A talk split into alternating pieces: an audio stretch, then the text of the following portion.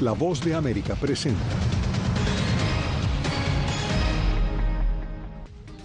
Cuatro estadounidenses fueron secuestrados en Matamoros, México. El FBI ofrece recompensa para dar con su paradero.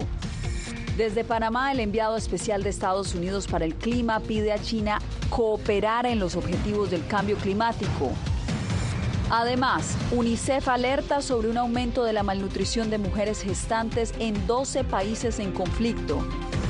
Y 35 personas fueron detenidas tras una protesta en Atlanta.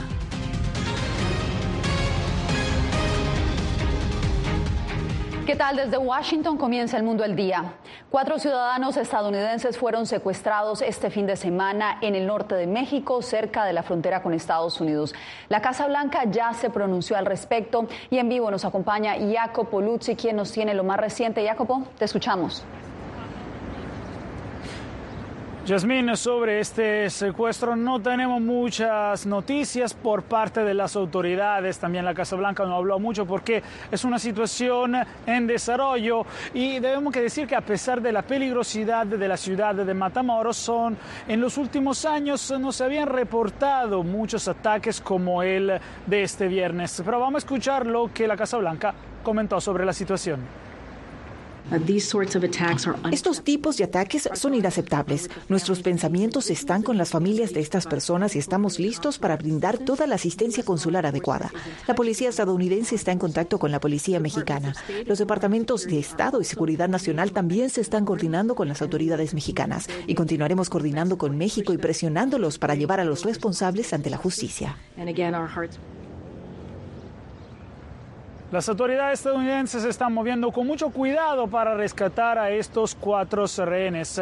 Divalicet Cash preparó este reporte con los detalles y vamos a verlo. 50 mil dólares es el ofrecimiento que hizo el Buró de Investigaciones Federales FBI por información que permite el rescate de cuatro ciudadanos estadounidenses secuestrados este fin de semana en la ciudad fronteriza mexicana de Matamoros. Oliver E. Rich, agente especial encargado de la oficina del área de San Antonio, Texas, alertó a las autoridades fronterizas. El día 3 de marzo de 2023, cuatro ciudadanos de Estados Unidos cruzaron a Matamoros, Tamaulipas, en una minivan blanca con placa de Carolina del Norte. Poco después de cruzar a México, hombres armados no identificados dispararon a los pasajeros del vehículo. Los hombres armados introdujeron a los cuatro ciudadanos estadounidenses a otro vehículo y huyeron de la escena con ellos. El presidente mexicano Andrés Manuel López Obrador compartió este lunes las circunstancias en que ocurrió el incidente. Son personas de Estados Unidos que la información que tenemos eh, cruzaron la frontera para comprar medicamentos en México y hubo una confrontación de grupos y fueron ellos detenidos. El embajador de Estados Unidos en México, Ken Salazar, confirmó que el hecho dejó una persona fallecida. Oficiales de diversas agencias de Procuración de Justicia estadounidense están trabajando con las autoridades mexicanas en todos los niveles de gobierno para lograr el regreso a salvo de nuestros compatriotas. Desde el pasado viernes, el Consulado de Estados Unidos en Matamoros había alertado a sus empleados a mantenerse alejado de esa área y reportó informes sobre disparos que al parecer estaban relacionados con el secuestro de los estadounidenses. El Consulado de los Estados Unidos en Matamoros ha recibido informes de actividad policial en las inmediaciones de Calle Primera y Laura Villar en relación con un tiroteo. Los informes de los medios indican que una persona ha sido asesinada. Se ha instruido a los empleados del gobierno de Estados Unidos que eviten el área hasta nuevo aviso. El Consulado General de los Estados Unidos recuerda a los ciudadanos estadounidenses que Tamaulipas está clasificado como nivel 4. No viajar en el aviso de viaje del Departamento de Estado para México. El consulado de Matamoros, una ciudad que alberga facciones enfrentadas del cartel de la droga del Golfo, ha publicado al menos cuatro alertas de seguridad desde febrero del 2020, advirtiendo sobre la violencia, el crimen, los secuestros y enfrentamientos de los carteles de la droga que involucran a grupos criminales armados. Divalicet Cash, Voz de América. Hay aún algunos puntos oscuros sobre este secuestro y no se sabe si estos ciudadanos tenían algún posible vínculo con los agresores. Lo cierto es que diariamente de Jasmine muchos estadounidenses realmente cruzan la frontera para ir a Matamoros a comer o para una cita médica. La ciudad, claro, está en manos de los carteles, pero había vivido un periodo de aparente calma hasta ahora. Jacopo, continuaremos siguiendo el desarrollo de esta noticia. Gracias por la información. El enviado especial de Estados Unidos para el clima, John Kerry, aseguró que la reciente expansión de plantas generadoras de electricidad en China podrían llegar a ser dañinas para los objetivos del cambio climático. Kerry habló con Jaime Moreno en la conferencia Nuestros Océanos en Panamá. Veamos. El enviado especial de Estados Unidos para el clima, John Kerry, habló con la voz de América sobre el impacto que generarían las nuevas centrales de energía a base de carbón que está construyendo China.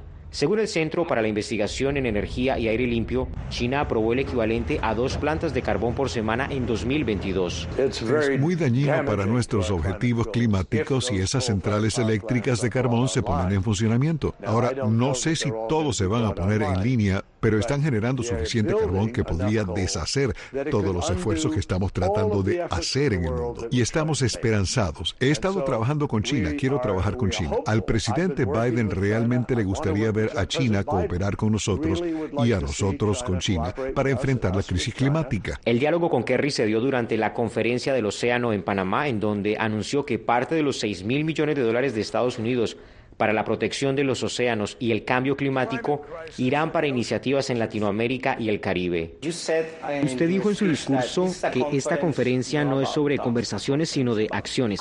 Sí, señor. Pero también sobre dinero. Sí, señor. ¿Usted cree que el sector privado se está moviendo más rápido con los suficientes recursos para proteger el océano? No, y la razón por la que el sector privado no se está moviendo lo suficientemente rápido es que los gases de efecto invernadero, que incluyen metano y dióxido de carbono provienen de la quema de combustible, los automóviles que calientan nuestras casas, iluminan nuestros negocios. En la entrevista con La Voz de América, el secretario de Estado también reflexionó sobre lo que ha significado la guerra de Ucrania para el cambio climático. Dice que efectivamente al comienzo se aumentó la demanda de petróleo, pero los países europeos empezaron a reducir rápidamente su dependencia de los combustibles fósiles para hacer su transición energética. Desde la ciudad de Panamá, Jaime Moreno, Voz de América.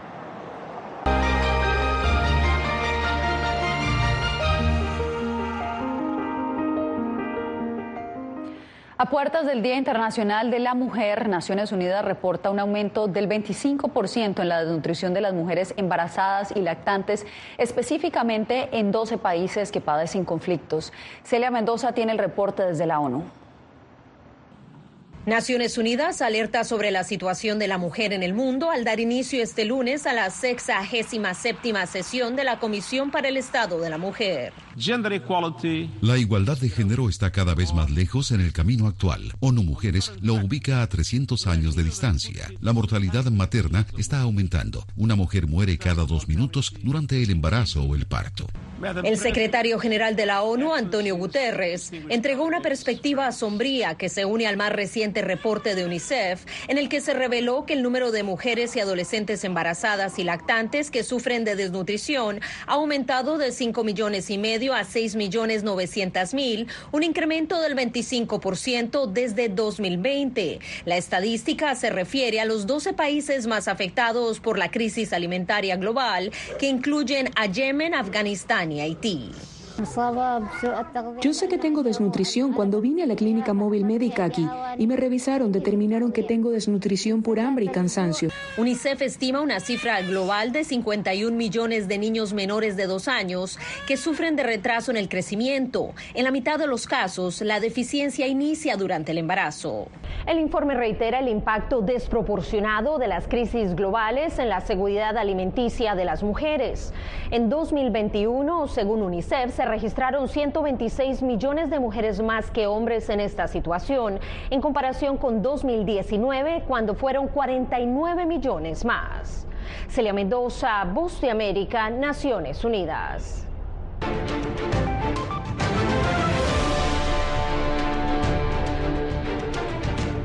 Continúan los conflictos entre migrantes y autoridades en México. Un sacerdote ahora denuncia que la policía local de Ciudad Juárez entró de forma violenta a un albergue ubicado en el interior de una iglesia católica. César Contreras nos amplía. Pareciera que se tratara de la detención de un peligroso delincuente, pero no. Elementos de la Policía Municipal de Juárez, ciudad al norte del estado fronterizo de Chihuahua, intentaron infructuosamente desalojar a una familia migrante que se hospedaba en un refugio. Todo comenzó con una revisión de rutina. Al compañero eh, no le encontraron dinero. Em, y se, se molesta. Es como que obligatoriamente hay que darle dinero para poder estar acá tranquilamente. Según versiones de los testigos, durante una revisión los uniformados comenzaron a discutir con un migrante que intentó resguardarse dentro de la iglesia cercana. Y ellos se meten, al igual no respetan que esto es una casa religiosa y lo sacan bruscamente y se inventan cosas de que él agredió a otro compañero oficial cuando tenemos miles de testigos que, que no es así.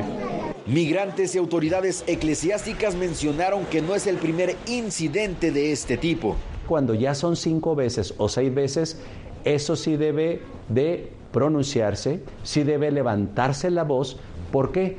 Porque la Policía Municipal, su oficio no es ese. Directivos de la Secretaría de Seguridad Pública Municipal de Juárez se reunieron con las autoridades de la Iglesia Católica para aclarar la situación. Fui a saludar al padre primeramente y decirle que eh, pues la Secretaría está, eh, una de sus funciones o su principal función es darle cuidado a, la ciudadanía, incluidos los migrantes, no entrar en conflictos con ellos. César Contreras, Voz de América, Ciudad Juárez, México. No se mueva porque al volver, autoridades practican decenas de arrestos en Atlanta por un ataque de activistas contra un centro de entrenamiento policial.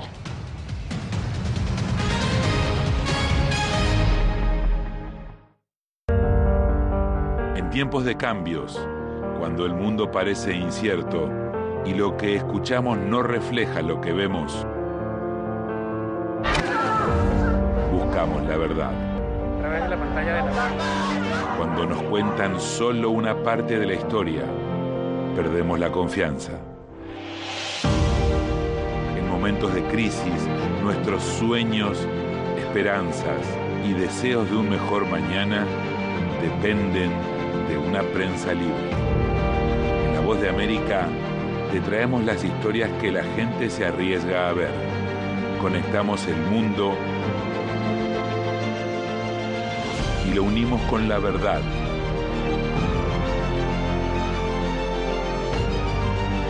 En La Voz de América te presentamos el panorama completo.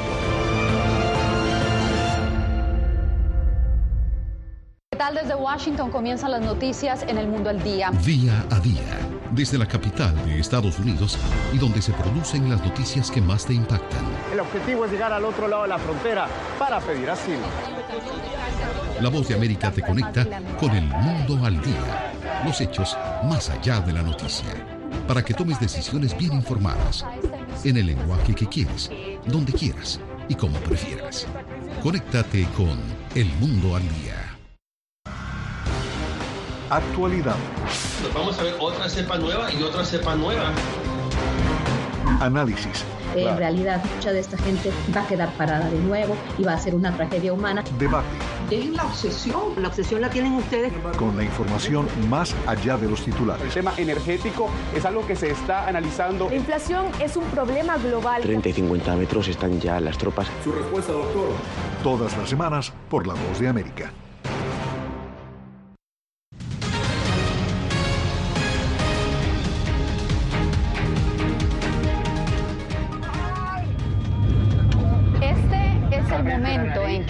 Evacuados los pasajeros de un avión que se desplazaba desde Cuba a Florida y tuvo que aterrizar de emergencia después de que uno de los motores se incendiara. La aeronave de Southwest Airlines se desplazaba este domingo con destino a Fort Lauderdale desde La Habana, pero se vio obligada a regresarse al aeropuerto José Martí de Cuba tras el impacto de aves en uno de sus motores. Las autoridades no reportaron heridos graves. Una supuesta protesta ambientalista se convirtió en un ataque incendiario contra un centro de entrenamiento policial en Atlanta. La situación conllevó a decenas de arrestos, como nos informa José Pernalete. Las imágenes de seguridad en un centro de entrenamiento policial a las afueras de Atlanta muestran a docenas de personas con el rostro oculto mientras atacaban con piedras y objetos contundentes a agentes dentro de la instalación. Las autoridades calificaron a los atacantes como agitadores que utilizaron artefactos pirotécnicos e incluso bombas incendiarias tipo Molotov.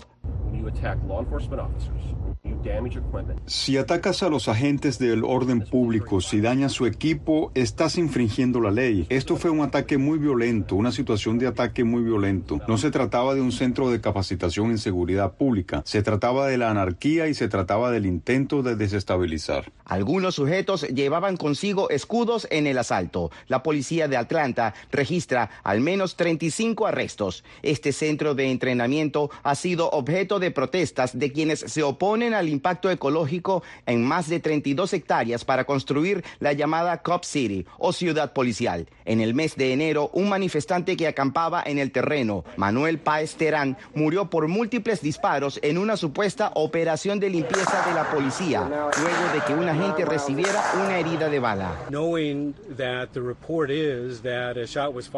Según el informe es que se disparó un tiro que desafortunadamente hirió a otra persona y eso no nos da la verdad que necesitamos necesitamos. No estamos aquí hoy porque podemos sentarnos a juzgar lo que sucedió. Estamos aquí hoy porque necesitamos hechos. Una autopsia privada solicitada por la familia del activista develó que el cuerpo tenía más de 10 impactos de bala. José Pernalete, Voz de América. Un segundo tren de carga se descarriló en Ohio este fin de semana. Sucedió específicamente en la población de Springfield, donde las autoridades informaron que esta vez no hay razones para preocuparse, pues no hubo daño ambiental. Informa Jorge Agobiana. De los 212 vagones del tren de carga, 20 se volcaron cerca de la localidad de Springfield, en Ohio. Autoridades indicaron este lunes que no hay indicios de riesgo para la salud pública. No hubo liberación de ningún químico o material peligroso al suelo, al aire o al agua. Por supuesto, estábamos siguiendo eso de cerca. La aclaratoria se debe a la preocupación de los residentes tras un episodio el mes pasado en ese mismo estado. El descarrilamiento de 50 vagones de un tren de la misma compañía, Norfolk Southern, provocó un gran incendio y evacuaciones masivas debido al derramamiento de químicos tóxicos en la población de Palestina, Ohio. Los accidentes han llamado la atención del gobierno y legisladores en el Congreso, que han pedido a los líderes de la compañía que testifiquen por el impacto devastador en la población y el medio ambiente. La empresa aún no ha explicado la razón del accidente, mientras la Junta Nacional de Seguridad de Transporte investiga ambos casos. Unos mil descarrilamientos ocurren cada año según la Administración Federal de Ferrocarriles de Estados Unidos. En 2022, al menos 10 casos de incidentes de este tipo incluyeron derrame de materiales peligrosos. Jorge Agobián, Voz de América. Pasamos con información de Nueva York porque ahora los comedores al aire libre, que fueron los salvavidas de muchos restaurantes durante la pandemia, podrían dejar de funcionar a tiempo completo. Un proyecto de ley en Nueva York los tiene en jaque ante el aumento de quejas de que atraen ratas y basura. Ángela González tiene las reacciones. El gobierno de la ciudad de Nueva York planea limitar los cerca de 13.000 comedores al aire libre que fueron creados para ayudar a los restaurantes a servir a su clientela en espacios abiertos y mesas distanciadas durante las restricciones por COVID pero un proyecto de ley limitaría su funcionamiento solamente a los meses de calor.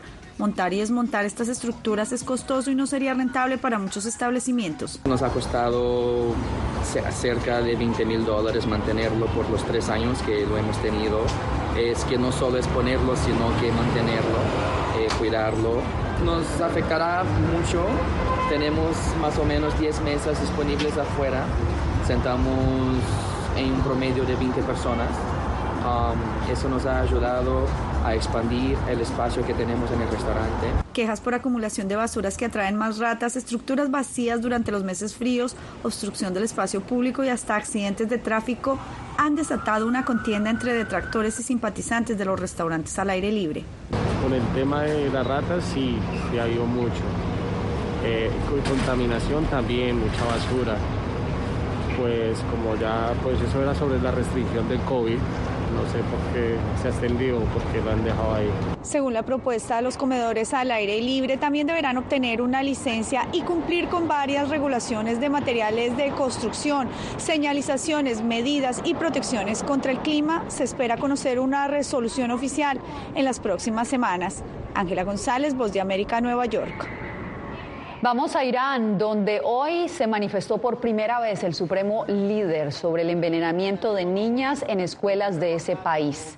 El ayatollah Ali Khamenei, quien fue quien tiene la última palabra sobre los asuntos del Estado, dijo que envenenar a las colegialas es un crimen imperdonable que debe ser castigado con la muerte si es deliberado, informó la televisión estatal. El pronunciamiento llega después de que se desatara la ira pública y de meses en que miles de menores mujeres en más de 30 provincias han sido envenenadas en sus escuelas desde el mes de noviembre. Más noticias al volver en el mundo al día.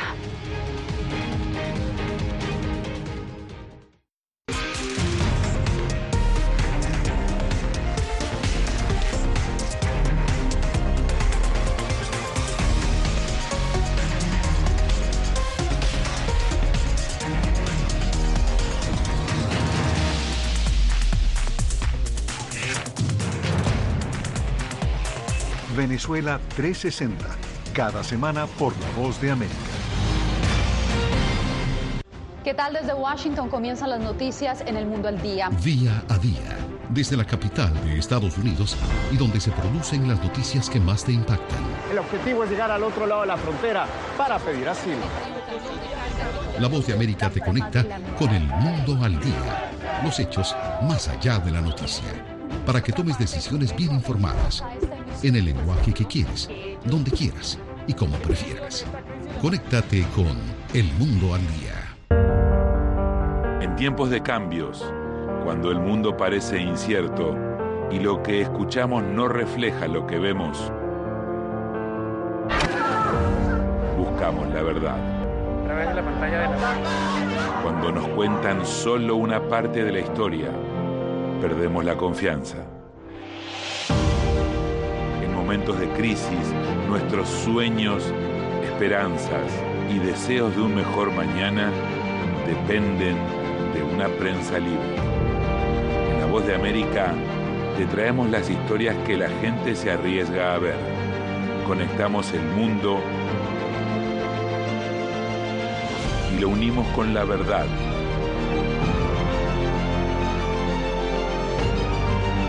En La Voz de América presentamos el panorama completo.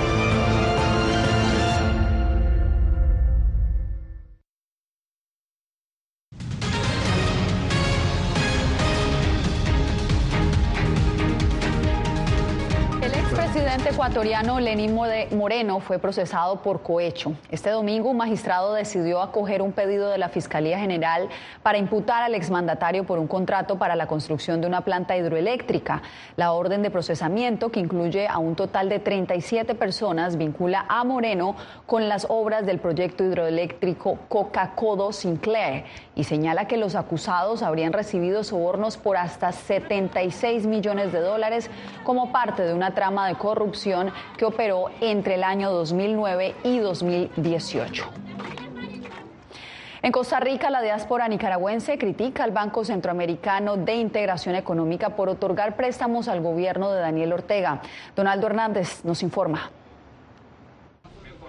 El activista social Snyder Suazo se encadenó frente a la sede del Banco Centroamericano de Integración Económica BESIE para hacer una exigencia a esta institución financiera para exigirle a este banco o a las autoridades competentes que dejen de financiar el terrorismo en Nicaragua. Suazo y otros nicaragüenses exiliados en Costa Rica con frecuencia protestan en la sede del BESI en San José. Opositores consideran a este banco como el principal financista del gobierno de Daniel Ortega. El 25% de la cartera de créditos del BESIE está colocada en Nicaragua, donde gobierna una dictadura que violenta los derechos humanos. La oposición nicaragüense responsabiliza al presidente del BESI, Dante Mossi, de los préstamos que otorgan a Nicaragua. El señor Dante Mossi es un cómplice de la dictadura de los Ortega Murillo. Ha sido denominado el banquero de los dictadores. Sin embargo, Dante Mossi ha defendido el financiamiento que recibe Nicaragua del BCE y prometió debatir este tema a mediados de marzo con analistas del diálogo interamericano, quienes también han criticado a esta institución financiera. Estoy esperando la confirmación del Foro Internacional, o sea, no depende del BCE, es una organización internacional que va a emitir una invitación y estamos esperando la, la invitación formal de ellos. Según datos oficiales, entre los años 2017 y 2021, el gobierno de Daniel Ortega recibió del Banco Centroamericano de Integración Económica más de 2 mil millones de dólares. Donaldo Hernández, Voz América. En instantes, por primera vez un hombre afrodescendiente llega a la Corte Suprema de Justicia en Honduras. Les contamos quién es y cuáles son sus planes.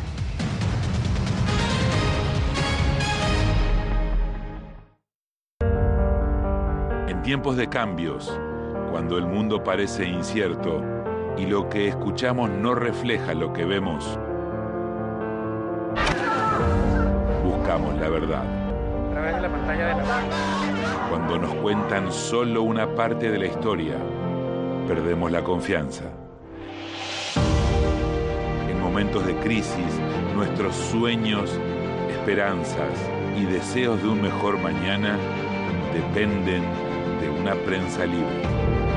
En La Voz de América te traemos las historias que la gente se arriesga a ver. Conectamos el mundo y lo unimos con la verdad.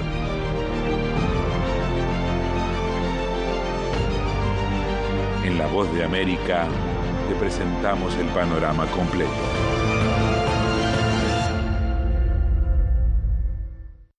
Washington comienzan las noticias en el mundo al día. Día a día, desde la capital de Estados Unidos y donde se producen las noticias que más te impactan. El objetivo es llegar al otro lado de la frontera para pedir asilo. La voz de América te conecta con el mundo al día, los hechos más allá de la noticia, para que tomes decisiones bien informadas, en el lenguaje que quieres, donde quieras y como prefieras. Conéctate con El Mundo al Día. Actualidad. Nos vamos a ver otra cepa nueva y otra cepa nueva. Análisis. En realidad, mucha de esta gente va a quedar parada de nuevo y va a ser una tragedia humana. Debate. De la obsesión. La obsesión la tienen ustedes. Con la información más allá de los titulares. El tema energético es algo que se está analizando. La inflación es un problema global. 30 y 50 metros están ya las tropas. Su respuesta, doctor. Todas las semanas por La Voz de América.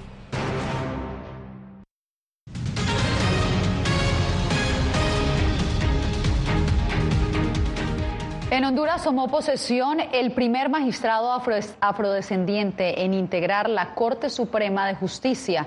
Walter Sabio le contó a Óscar Ortiz sus metas en el máximo tribunal. Los 600.000 hondureños de la etnia garífuna por primera vez ven a uno de los suyos integrar la Corte Suprema de Justicia y Walter Sabio reafirma su compromiso de construir una justicia equitativa. Esto es un momento histórico para Honduras. Honduras se pone a la vanguardia en lo que es, Centroamérica y buena parte de América Latina, donde hay pueblos eh, garífunas, donde hay pueblos negros. Acá creo que Honduras se está posicionando. Hay 48 comunidades garífunas a lo largo del litoral atlántico hondureño en los departamentos de Cortés, Atlántida, Colón y gracias a Dios. Pero la pobreza crónica y la desigualdad histórica han forzado a muchas personas de esta comunidad a migrar. Sabio, abogado con más de 25 años de experiencia, aseguró que hoy el Poder Judicial debe ser más imparcial y garantizar que todas las etnias nativas, no solo garífunas, cuenten con intérpretes en las audiencias. Yo ya no soy solo el magistrado para el pueblo garífuna, soy un magistrado para todo el pueblo hondureño. Asimismo, Sabio no desconoció que el problema de la invasión de tierras que por años han exigido las comunidades garífunas en la zona atlántica de Honduras es un punto muy importante en su agenda, pero que se resolverá según derecho. En, esas comunidades no hablan lo que es la lengua española, entonces crea esa dificultad, debemos de procurar conseguir lo que son algunos intérpretes o tener jueces que sean de esa etnia. Sabio confirmó que la comunidad garífuna en los Estados Unidos aplaude su nombramiento y que ya discuten nuevos proyectos. Oscar Ortiz, Voz de América, Honduras. Terminamos desde México, donde se lleva a cabo la Feria de la Pirotecnia de Tultepec, un festival que cada año ilumina el cielo con coloridos fuegos artificiales. Tultepec es considerada la capital mexicana de la pirotecnia, lo que convierte esta festividad en un magno evento. Sus habitantes celebran al patrón de los fuegos artificiales San Juan de Dios con esta fiesta que dura una semana. Con esto me despido por hoy.